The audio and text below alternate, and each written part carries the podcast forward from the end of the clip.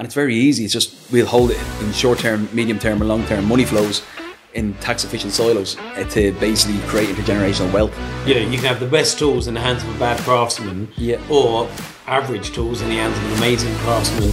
It's down to how you use those tools. And I think AI is a tool, it's not the craftsman. Our culture inside is always to think bigger and do things different to what the competition would do or to what oh, I hate the word ordinary people, but what the majority of people would do within any particular sector. Whereas to me, if I can have that kind of work ethic, that guttural drive, that desire to be different, and I can overlay that with education, you become unstoppable.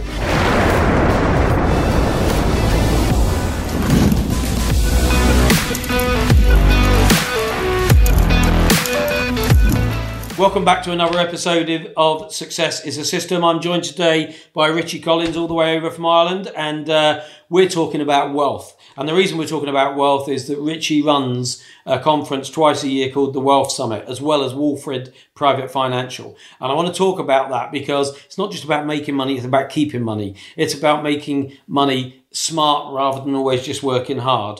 Uh, and that's what Richie does. That's what Richie has does. That's what he advises on. And he gets great speakers, the likes of Stephen Bartlett will be going to his next uh, Wealth Summit. Um, and I want to talk all things financial. So, firstly, Richie, welcome. And for uh, thanks for flying over. Thanks for having us. Uh, I know it was delayed, but thanks for having me. We're here in the end.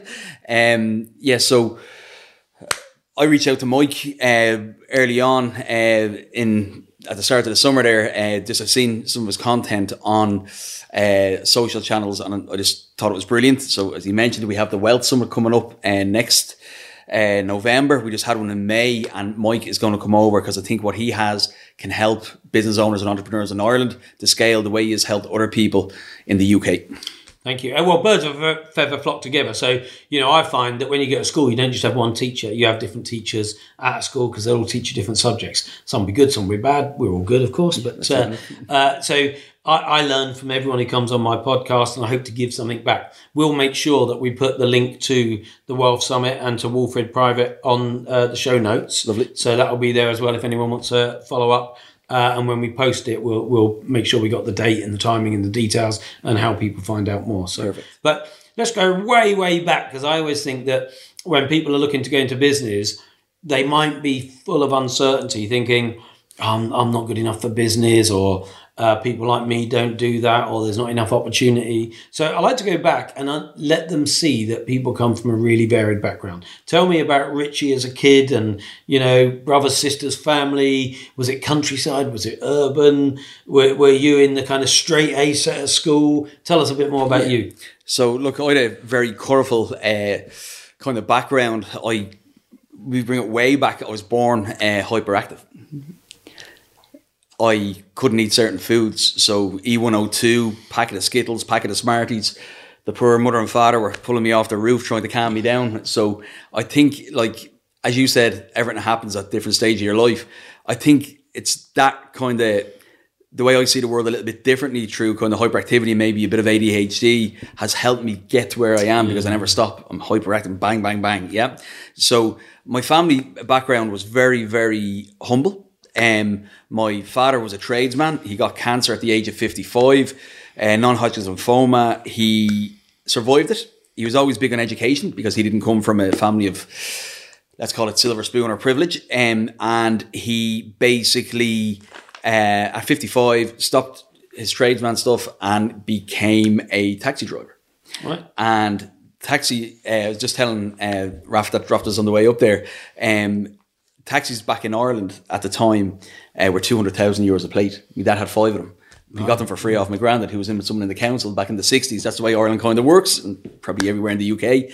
Um, but my dad kept one of them for a rainy day um, and uh, gave four away to family members and whatnot. So he did that until he died at 75. And my mother just used to help out in the school, the local school. I have a brother, um, Eddie, who is now uh, COO of Walfrid Private and the Wealth Summit. Uh, he was a school principal, headmaster, used to deal with disadvantaged and let's say gangsters children in Dublin, um, inner city kids that were streetwise, didn't believe in education, but just believed in making money. Um, he had some awful things with kids dying and whatnot, and he got to an intersection, a crossroads in his career, and it was either get off the bus, um, the school bus, and get onto the uh, kind of private commerce side of things. So he came in and became a director of Walfrid Private for me. Um, so I have a sister, Charlotte, who is a bank manager, and another sister, Claudia, who is a school teacher, again, in another rough part of Dublin. So after school, um, I went to college. After college, uh, I did accounting and finance there. Um, I had a full time job. Uh, didn't really believe in the education side, but um, of it, my father was big on education because he never had it so was my mother. So I got great, uh, I got great school, and, and my father like he had all them encyclopedias. Remember before the internet at home, Britannica. Britannia, yeah, Yeah, Britannica, whatever it's called. I still have nightmares of them on the the shelf. Um, so we were always thrown into them every Saturday and Sunday to do little home projects and whatnot, and that kind of gave me the discipline. Um, I believe. Um, so. Um, after the whole college thing, I became a holiday rep. So I went away. Um, I planned to go and conquer the world and live in a raft and all that kind of stuff. And that probably lasted about six weeks. Um, so I came back after that and the mother threw the yellow pages at me. And to get out of bed, make a name for yourself. Um, so started off at A. Um, I did finance. So I said, well, accountancy is probably the way to approach this uh, in the yellow pages. So rang four accountants and got three interviews um, and got offered two of the jobs. So I went off and did that um, for a short time. Um, they bring you in, they give you the shoebox uh, of receipts, and you have to start inputting it. And I went, mm. but they offered me a, a, a professional uh, education path. Yeah. So off I went, did that for a couple of years, and then at the end of it, I was just like, what am I going to do? So I got offered a job by a client to become financial controller, and I went, I'll have a bit of that. It's a little bit more commercially minded than just doing the number crunch. Just, just, just to intersperse, what what was driving you at that time? Were, were you driven by money? Were you driven by success, recognition? What what were your what was motivating you to carry on down that financial accountancy route? Hyperactivity. Right, just right. I got something, I hadn't mastered it, and I just said, I'm gonna go with this. I probably still haven't mastered it, but I'm having a go at it, right? So um what happened then is after the uh accountants put me through the college thing. I said a client uh, offered me a job, and that was great. I was getting to see the property side of things. It was uh, involved in the kind of back in the Celtic Tiger we had in Ireland. It's where money was you could get 150 percent mortgages if you knew the bank manager. Um, so money was available widely, um, and everybody became a developer. So um, I got the job as a uh, financial controller and started uh, working on it wasn't just financial controller of the, the practice of the architects. It was uh, putting deals together for the developers and the the uh, people that were around um, the architect practice. So really enjoyed that and then I got fed up with it um, just purely because we were getting all the deals done wasn't happening quick enough. I felt that things could be done a lot more efficiently, but the lads were older in their career and didn't have the same passion that a spotty chinned young lad coming through uh, probably had, right? Um, so I went for accountancy jobs then again, right, on the recommendation of a recruiter. Um, and what happened there was went for a couple of interviews with BDO, um, franchise back in Ireland, um, and I got three red cards straight away for auditor jobs. really? So I Oh, went, dear. obviously there's a clash of the brains there. Um, but when I, uh, shortly after, I got approached by the same recruiter, said, look, the guys have sold out of the BDO franchise and they're setting up a private wealth management company called Wealth and Property Solutions. And basically, they're buying prime commercial real estate all around the world. So we bought the likes of the Boots flagship building in Oxford Street, um, uh, Dortmund, we were in Berlin, Marmor House. Um, so uh, that's where we ended up. Um, but they took me on anyway as investment manager, just running simulations and cash flow analysis. And it all comes back down to that cash flow. It Could be a fancy building, Yeah, yeah. but it's just a spreadsheet. Money in, money out, profit. Well, and the, and one of the things that uh, I don't know if you ever heard on my podcast, but I've said several times that the person I hated most in any business that I've run was the FD Yeah. because they always told me what I couldn't do. Yeah. Uh, but the person I respected most and was always my number two was the FD because the numbers never lie. Yeah.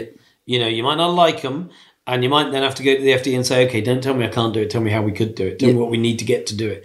But they never lie, and the business you'll go bust because of lack of cash, not lack of opportunity. Is it was Yeah, one hundred percent. Yeah, and that's exactly what it was. So after the lads took me on as investment manager, then kind of moved up the ranks in there. Um, as I said, we we're buying the prime commercial stuff, the kind of like big shopping centres, retail parks all around the world, and I finished up in Abu Dhabi around 07, just before Crash. the parachute was coming, because one of the shareholders was a Malaysian gentleman um, who set up the BDO franchise back home, and he had heard about these wins that were coming across well in advance of anybody in Ireland did, right? yeah, yeah. because of his contacts out that way. Um, so I got made redundant. Um, I had only got the father, Lord of Mercy, and him gave me uh, the deposit for the first apartment uh, as a uh, few bob off, get yourself sorted. And the first mortgage payment came in 07. I think it was the 7th of July 07. It was due, and then it was all in the papers that like the poo was hitting the fan, blah, blah, blah, blah, blah. I got made redundant. Um, so I bounced the first mortgage payment, the only thing I've ever uh, bounced. And then loan off mammy for number two uh, mortgage payment. And then said, look, I have to do something here. So looked at my skills, a bit of a gob on me, right? I'd like to think. Um, I've technically love what I do, right? Um, and back then I hadn't done all the wealth management exams, but I knew I could pivot very quickly. Um, and I loved helping people and adding value. So if you put them together, you have a business or you have something to, to work for, maybe the opportunity for a job or else go out and do it your way, um, from in a more, how would I say it, in a more fresher type of approach than the old accountancy uh, Yeah. stigmatism. I mean, that that's something that jumps out really that you don't look or sound or act like the typical accountant or the kind of vision of an accountant. But Yeah. I do think the world is changing. An accountant isn't someone who does the accounts anymore. Yeah. They need to be someone who advises us what we should be doing, how we can get finance, Yeah. what we need to do to pitch, how to package that pitch, how to um, uh, get the optimized output, how to reduce our tax output outlay, and also, and it's the use of money that is becoming more important to businesses. I think it's always been there, but people are getting savvy to the fact that it isn't just someone who you give a bag of receipts Yeah. uh, and they do the necessary. It's someone who's a key part of your business. Yeah, so like when that kind of kicked off, and I'd seen that there was opportunity to add value elsewhere, what I did was I set up Walfrid Private, and it took a few years to get regulated. And we can probably just say uh, 2012 is when it really kicked off. All the clients came together under that umbrella, if you want to call Yeah, it. And since then, we've been helping business owners protect, accumulate, extract, and retain wealth. And and you you can do that in which countries currently? the Republic of Ireland, um, or uh, we have that little thing up the north called the border. So a lot of our clients might live up the north, but will have a business down south. So there's certain things that we can do. It's quite limited, Yeah. but there's certain things. So most of our clients are business owners in uh, the 26 counties of the Republic of Ireland. And like BDO, would you would you be looking going forward to expand internationally and then sort of picking up the the the, the Probably- accountancy yeah. regulations in different countries? Yeah, so we don't really do accounts anymore. Like, uh, like I always chop it into the two sides of the brain. The accountancy stuff is obviously looking back at what happened. Right, the commercial side for me is the wealth management. Once you've got the cash, That's it. What we're we going to do with it, money? and it's very easy. It's just we'll hold it in short term, medium term, and long term money flows in tax efficient silos uh, to basically create intergenerational wealth. Um, and again, no matter what the client does or what industry they come from, it's applicable. It's not a it's not a blueprint, but it's close to. It's just what they want to do. We reverse engineer Yeah. their life. We look at lifestyle planning, then we do the financial planning, and then the advisory bit is just picking the return. so this is your your eleventh year since you were regulated. yeah. Um, how's it all going? It's grand. Um, it's never perfect. Um, there's challenges. I think the biggest challenge any business have, if you're selling sweets or selling airplanes, is labor. Yeah, we just cannot get enough qualified people with the right 10x mindset. Yeah. I'm really passionate about the 10x mindset um, to deliver and to come and join the organization. So for people who don't know what you mean when you say 10x mindset, explain that a little bit more. So So tell us what that is. 10x in is your- big think and big action. So we like and to this is straight from Grant Cardone, and Yeah. you've evolved that. you Yeah, said. I also did strategic coach with Dan Sullivan um, in uh, the States, and he used to come into London every quarter for it. Um, and that was 10x as well, just at a zero. Um, but from that perspective, I've always, our culture inside is always to think bigger and do things different to what the competition would do or to what I hate the word ordinary people, but what the majority of people would do within any particular sector and not go the extra mile. Um, so that's what the 10x uh, culture is inside in the office, but we just cannot get enough people to scale as quick as the business is And is in. that because people that often have a legal financial mindset are more about safety than they are about kind of let's go for it, let's do it. entirely right, I'd say. But there's some fact that's not there's nothing wrong with that either. Um, but we find that in order for us to basically we have a lot of funnels out there from and introducers of business from different uh, organizations and industry representative associations. Um, we could be doing probably 10 times the business, but just we don't have 10 times the labor, which is where AI and all that beautiful stuff uh, is coming in that will not help us to cut costs because I don't believe in cutting costs where there's an opportunity to scale. So we're going to use AI as a growth mechanism um, to allow us to hire more people, but get to where we Yeah, want to so be. obviously AI has been a big conversation lately in lots of businesses I've been talking to. And Mm. one of the things that I remember one of my old bosses and mentors saying was, if I look at a beautiful cabinet, uh, and he'll say, "Look at that beautiful cabinet. What what uh, tools do you think were necessary to build that cabinet?" I said, oh, you know, a saw, a plane, sandpaper. You know, all these different things. He said, "Okay." What built it? The tools or the craftsman kind of thing. Yeah. Uh, and of course, the answer is, that, you know, you can have the best tools in the hands of a bad craftsman, Yeah. or average tools in the hands of an amazing craftsman. is down to how you use those tools. And I think AI is a tool; it's not the craftsman. No, no, Uh, although it's getting, it's doing more work than maybe other tools used to do in the past. I think so. It, it, it is interesting, but to me, you you know what you're talking about. And it may be slightly behaviorally limiting in, in a finance world to find those um, people that can think 10x or 100x and so on. But businesses all over the world now are struggling to get great people. Yeah. And so one of the things that we focus on, and we're doing a conference in September at Burley and then uh, building on from there, is how to attract, train, motivate, and retain great people. Because building winning teams is important to everybody, you know, and it's more important the smaller your team. If you've got a thousand people, 10 of them can leave, it ain't going to be a problem. You know, Yeah. if you've got 10 people and two of them leave, you're probably starting Yeah. to struggle because, you know, you, you haven't got the capacity to take prisoners or carry people. yeah.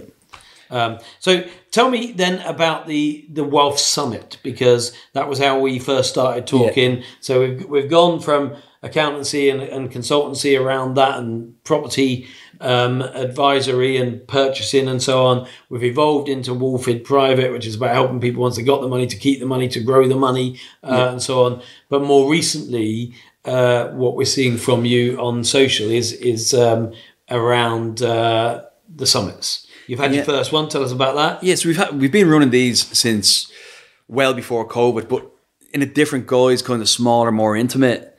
But to put a to rent a room out for ten thousand euros and put two people in, you might as well put two hundred in or two thousand people in. And um, so again, that's a ten x thing kicking in there. So uh, we this year with COVID on the back of it, we did one in the Shelbourne Hotel, you know, Grafton Street, Yeah, just yeah, off yeah.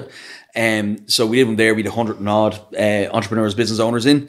Um, then we said, "Feck it, we'll have a go at it again." We did two fifty in May, May the eleventh, in the Westin Hotel again in Dublin city centre. Um, we had Irish uh, influencers um, from business perspective there. So we had Suzanne Jackson. She uh, fabulous story. She's turned twenty million now. Um, basically started off on Instagram or Facebook back in the day, um, and has built a makeup empire. Wow. Um, manufacturing our own stuff, just a brilliant mindset. Um, with Ivan Yates, he's a, the bankrupt bookie, we call him, um, and he was MC. He's a uh, broadcaster. He had a fantastic business, um, and again, just didn't pivot quick enough when Paddy Power was going online. He was opening more shops. So uh, that then we had economists in and whatnot. So we've always been planning for a long time. Again, I told you my father passed away. Uh, that kind of decelerated things. Then COVID kicked in. Um, but we'd always planned to get into the likes of the RDS in Dublin, which is the Royal Dublin Society.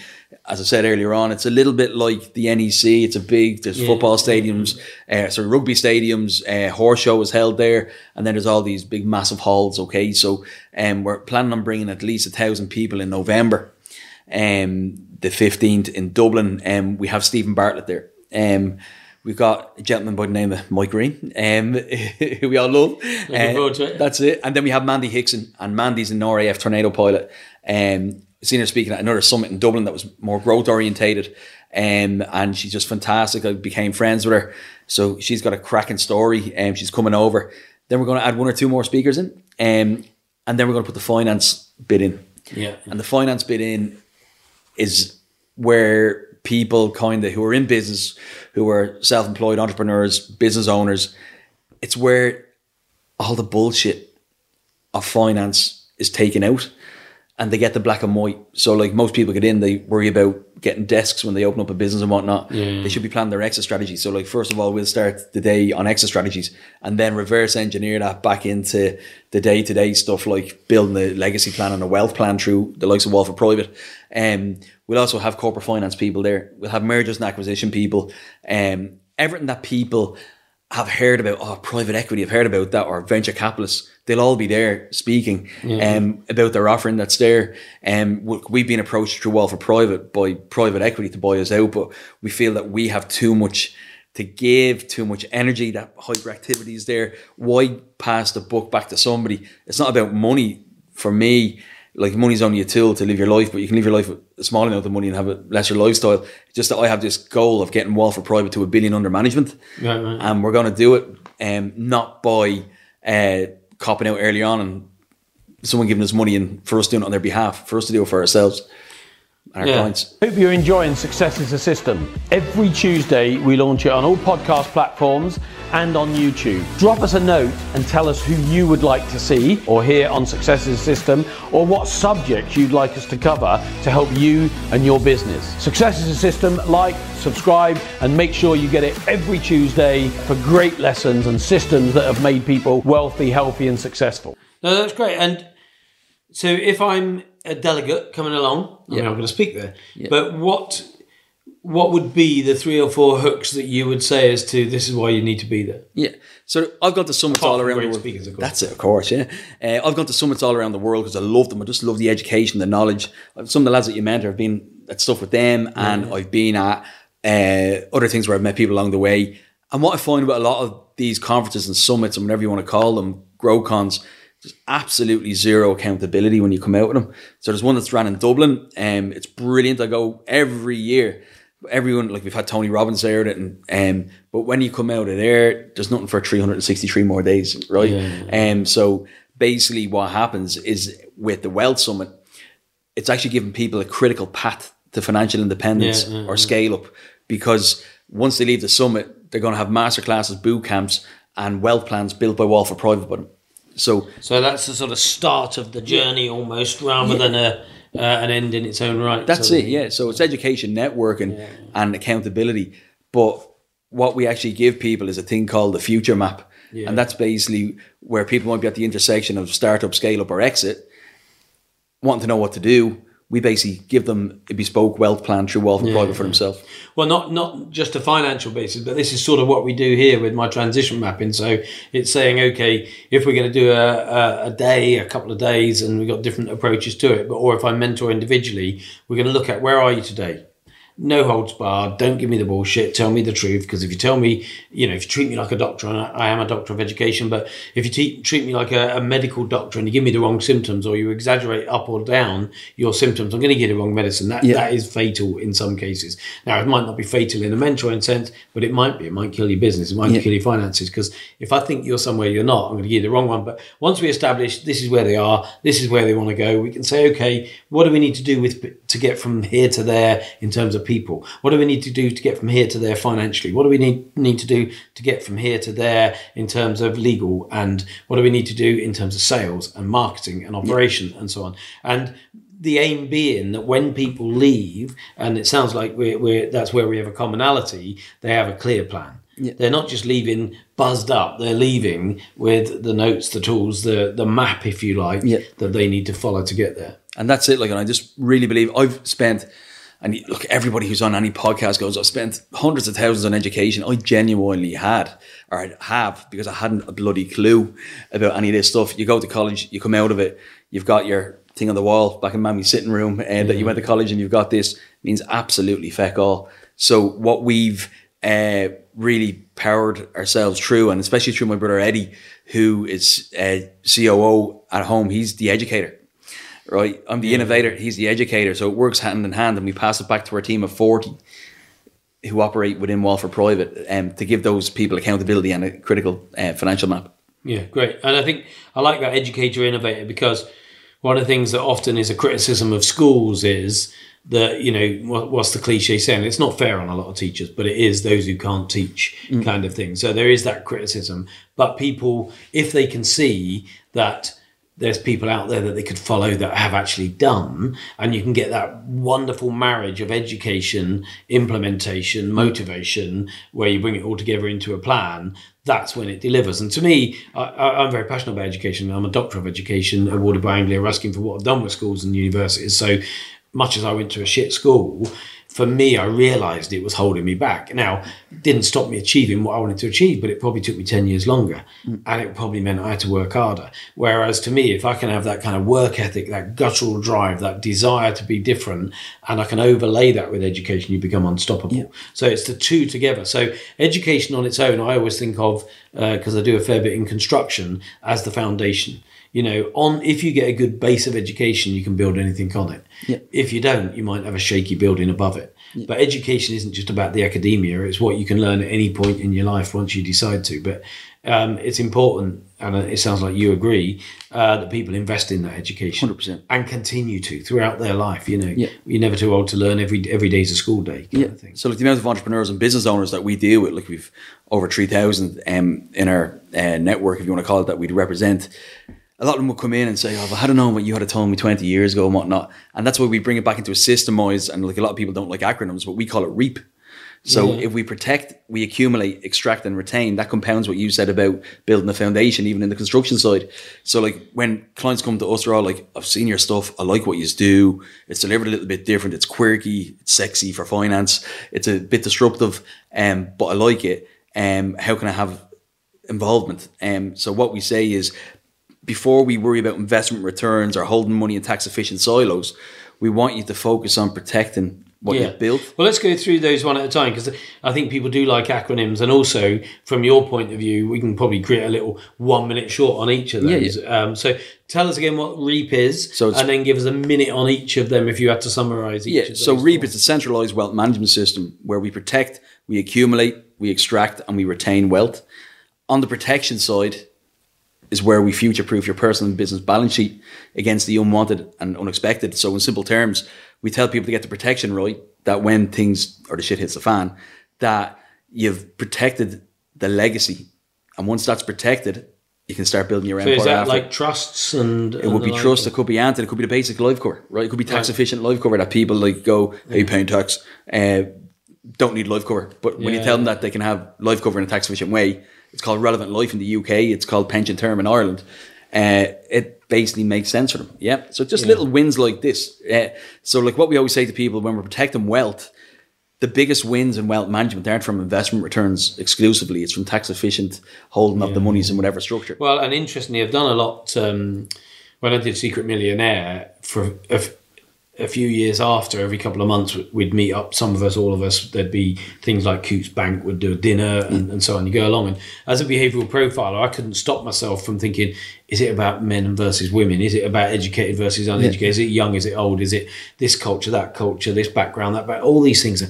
All I could find was was it was about the passion but what I also learned from that and then mentoring that I did over time is that about, and this is a rough number, but I think most entrepreneurs who get an exit or a big payout probably piss 70% of it up and lose it. And so that protect, I think, is really, really important to say almost before you spend, hang on, a bit like if you're going to develop a house, live in it for a month or two first Yeah. before you spend anything or do anything. You know, don't just go out and buy the Ferrari, buy this, buy that. Because, you know, I know we, we both know Rob Moore. You know, Rob will talk about why would you put 400,000 into a Ferrari when you could buy a couple of houses houses. with a 400,000 and put 30 into it Yeah. and get a lease on it. Yeah. Uh, and then, you know, your, your, your, rent on your houses is going to pay for your lease on your Ferrari. Yeah. So then you've got a capital and you've got a Ferrari Yeah. kind of thing. So that, that protects It's different. is It's, crucial. it's not what people are doing when we meet them that's wrong. It's how they're doing it.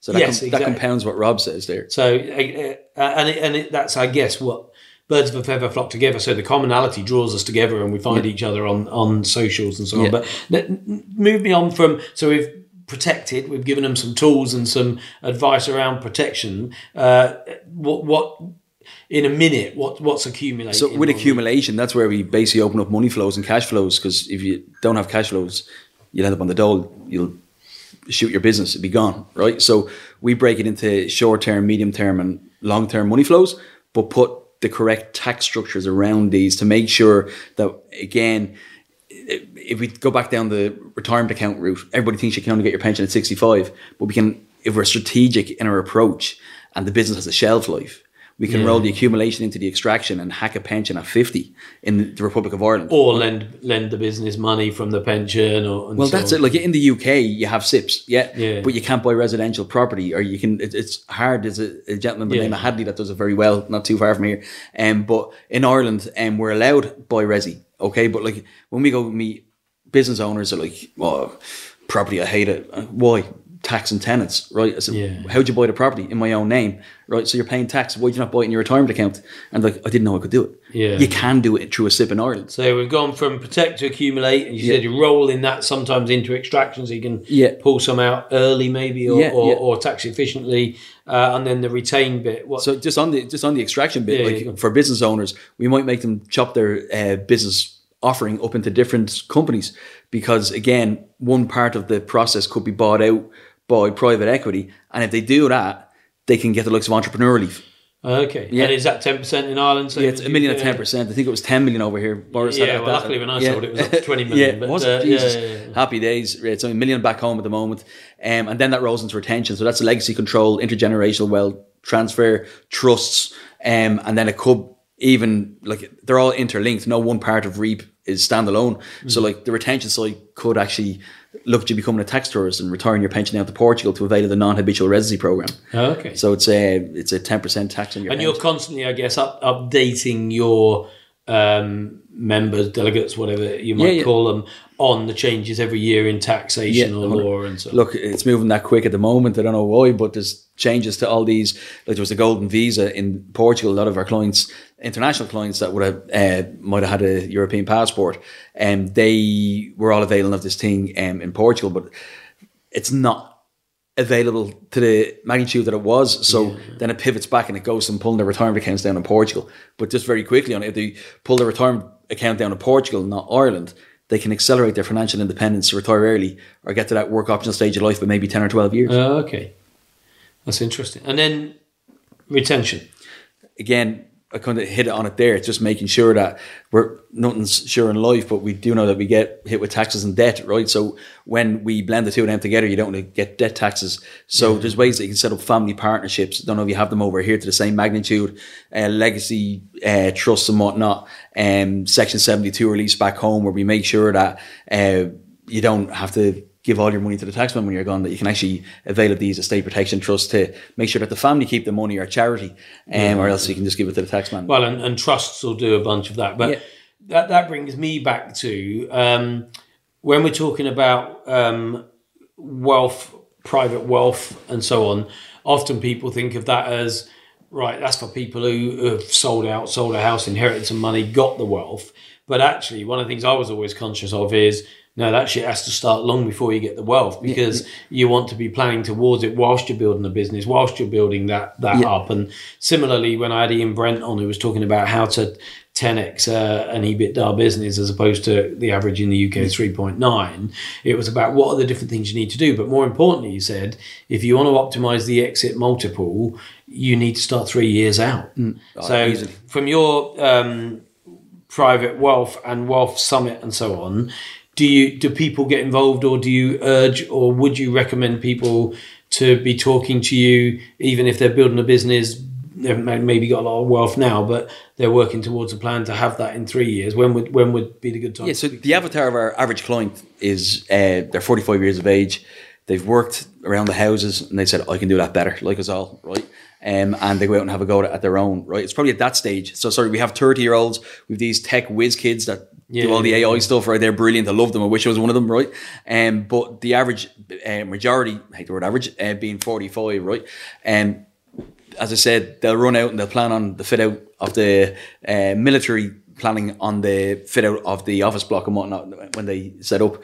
They need to be military on the exit plan because Yeah. if you know what the exit looks like, What's the end in mind? yeah, You, you can just reverse engineer that, peel the process back to what, and what you need to do is sell many salespeople you need or many processing people. So to answer your question, the short, you should approach whoever your wealth advisor is as early on in your business planning process, in my opinion, because again, it can dictate what how many limited companies you'll hold um, Yeah, to, yeah, to basically avail of extraction.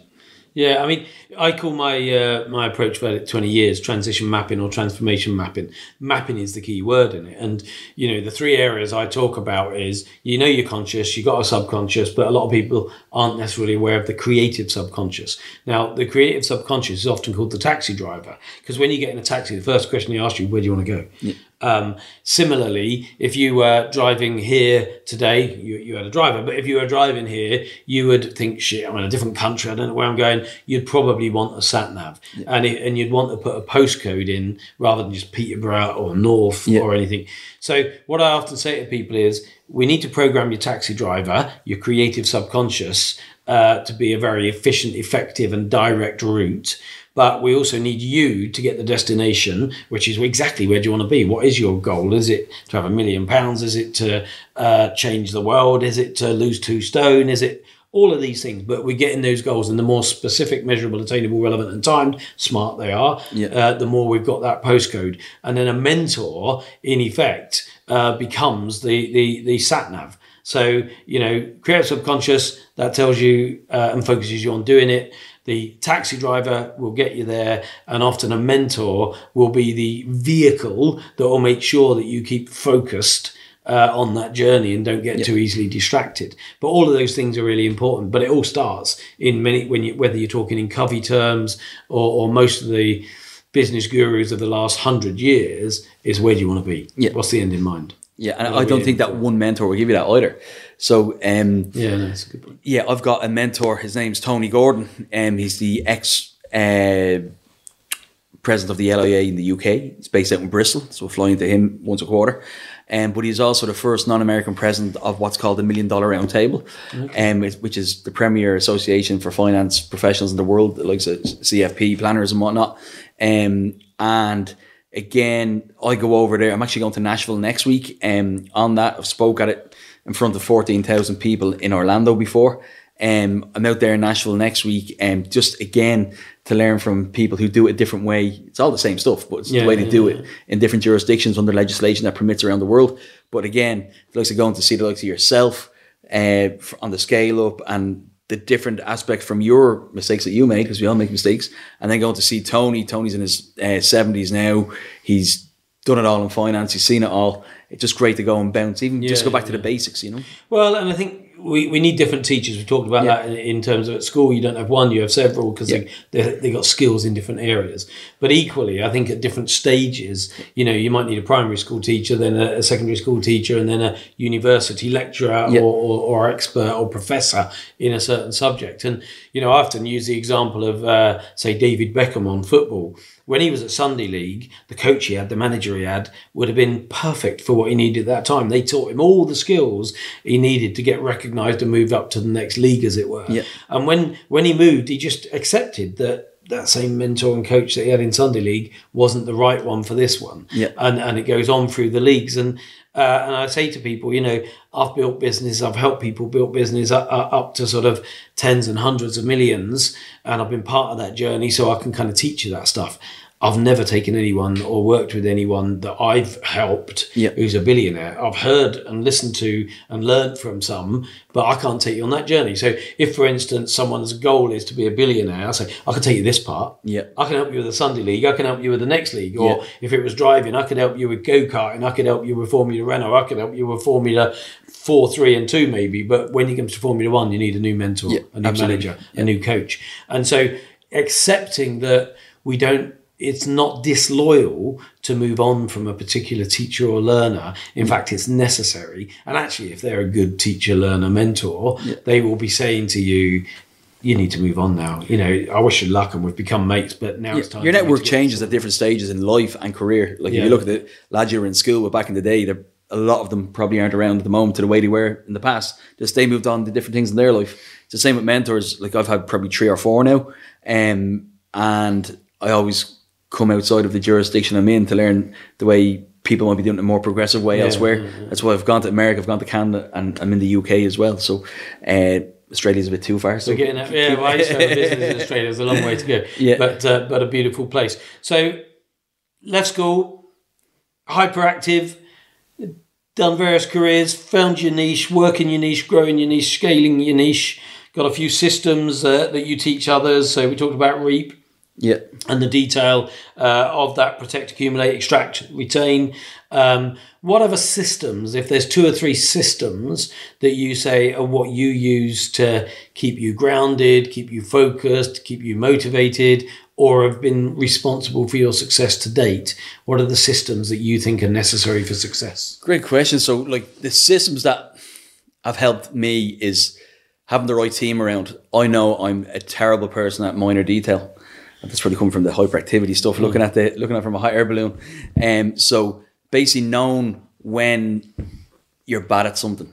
I believe in a thing called unique ability. Uh, Dan Sullivan taught us that um, at Strategic Coach. And it's whereby you can't be good at everything. Uh, so you might as well focus on the two or three things that you're good at and hire the people that are experts at it. Um, so you can focus on what you're good at because they're probably not good at what you're good at. um, So it's just known when to hire the right team. Um, what else has helped us? The whole 10x mentality. Uh, think big, take big action, um, set the goals 10 times higher than what the average person in your industry might take and take about the action levels that will help you achieve that. And then after that is for me the mentor world. Um, like why the hell would you waste time when you can hire somebody who's wasted that time on your behalf, right? And that's with the best respect in the world. Hopefully, I'll be spared in the world for 40 more years or whatever it might be. And people come to me wanting to learn. There's no point in other people taking the hit on the time. So I think to summarize, uh, mentors, 10x, and team Yeah, uh, no. is probably the system I think processes. that's three great, simple areas for somebody to focus on. And uh, thank you for that. I mean, just on- that, uh, and, and little analogies in my mind help me lock in when people give me uh, good hooks and, and lessons and so on. Is on the team thing. I don't know if you know the story of Henry Ford when he was sued by the uh, New York. Times. Uh, sorry, when he, the New York Times called him stupid and he sued them. Do you know? No, no. So Henry Ford left school at 14, couldn't read, write, you know, built a multi, multi billion pound uh, business with Ford Motor Company that has sustained over a hundred years now. But the New York Times called him stupid in the 30s, 1930s. Uh, and so he sued them and uh, he represented himself in court. Uh, and so, in their defense, they said, couldn't read, couldn't write, left school at 14, de facto, he is stupid. Uh, and he then he took in a copy of a box that he had on his desk. It was uh, not much. It was smaller than A4, and it had six buttons on it. Uh, and he said, "I may have left school at 14. I maybe can't read write in the way that, or to the extreme extent that you guys can. But let me tell you, this is a copy of a, uh, of a box I have in my office. And of course, it was wired as opposed to Wi-Fi. But he said, if I press that button, one of the best brains in America financially comes into my office within 10 minutes. If I press that button, one of the best engineers in the world will be in my office within 10 minutes. If I press that button, one of the best salespeople in America will be in my office in 10 minutes. And he said, my knowledge, my expertise is knowing my limitations to the extent that I'll find the best possible people to, to build that team Yeah. uh, uh, and, and to help me achieve what I need to achieve. So great example. And, and similarly, um, uh, Bill Gates, uh, no, Steve Jobs, I think it was, when he was asked, uh, uh, no, it was Bill Gates. Let me get myself right here. Someone said to him once, "So what exactly do you do? You're not a programmer. You're not." And he said, "Well, I may not be able to pr- uh, play any of those instruments as well as all those people that I employ." He said, "But I'm like the conductor, and when I pull that together and I conduct them, we create beautiful things like a conductor can from individual um, i- instruments. So that unique ability, but recognizing, I think the worst thing people can have is so much ability that they don't see the lack of their own ability to believe that they can find people with better ability in any particular skill set. That's it. Like I was coming across on the plane there today, and like we've a lot of professional services clients that we look after, consultants, hospital consultants, GPs, dentists, pharmacists, uh, and my favorite type of client is the hustler, the entrepreneur that went against the tide. Yeah, love looking after them people. Um, but there's something that came up there that I was researching over the last couple of days, and it was like they don't in medical school they don't teach about EBITDA. In me, in pharmacy school they don't teach it about accountancy, for argument's Yeah. sake, or in engineering they don't te- teach it about private equity, which is true. Yeah. But people, as educated as they are, still think they can do it themselves. And it's only when they come across somebody like yourself on mentorship or ourselves on financial planning that we can accelerate all the things that they've always dreamt of a lot Yeah. quicker by, by them outsourcing. Well, we- expand their thinking, I guess, and and that may not be down to us. We might just be the the catalyst that takes the skill that we hear from uh, Grant Cardone or, or, yeah. or, or Dan Sullivan and so on, and we share that. So we expand their mind. And I love the saying that once a uh, unlike an elastic band. Once a, a mind is expanded, it expanded. It can never regain its original dimensions. Yeah. You know, elastic band, it will ping back, but your mind won't, once it's yeah, yeah. expanded. Um, so, uh, and on the 10x thing, I believe as a behavioral profiler that the only reason people don't think big, dream big, plan big is because they're scared of being embarrassed. Uh, and actually, I'd be more embarrassed at achieving a small goal than them failing on a massive, hairy ass goal. Yeah, we set massive goals. We do um, inside and personally as well. Don't always get them, but there's a thing called the gap. And once you're hitting 80 or 90% of those, just roll forward, stay positive, work smarter, maybe not harder, um, to make sure you get 100% the next time. And you won't. Yeah. But you need to keep having a go. Well, it's been great. I look forward to uh, coming over to the Wealth Summit on the 15th of November. That's great. Uh, as I said, we'll put the link in there. I really appreciate your time. Hope you've enjoyed. Lots to th- lots to go through. I often recommend when we get you get these podcasts. The beauty of podcasting is you can listen again and again. You can speed it up if you want to hear us faster. You can slow it down if you want to hear something again. Uh, and that's a good way to consume on Audible, Spotify, uh, or any of the podcast channels. Uh, thank you very much for your time, Richie. Thanks, Uh, if you've enjoyed, please share, subscribe, like, and we look forward to seeing you again next week on Success is a System.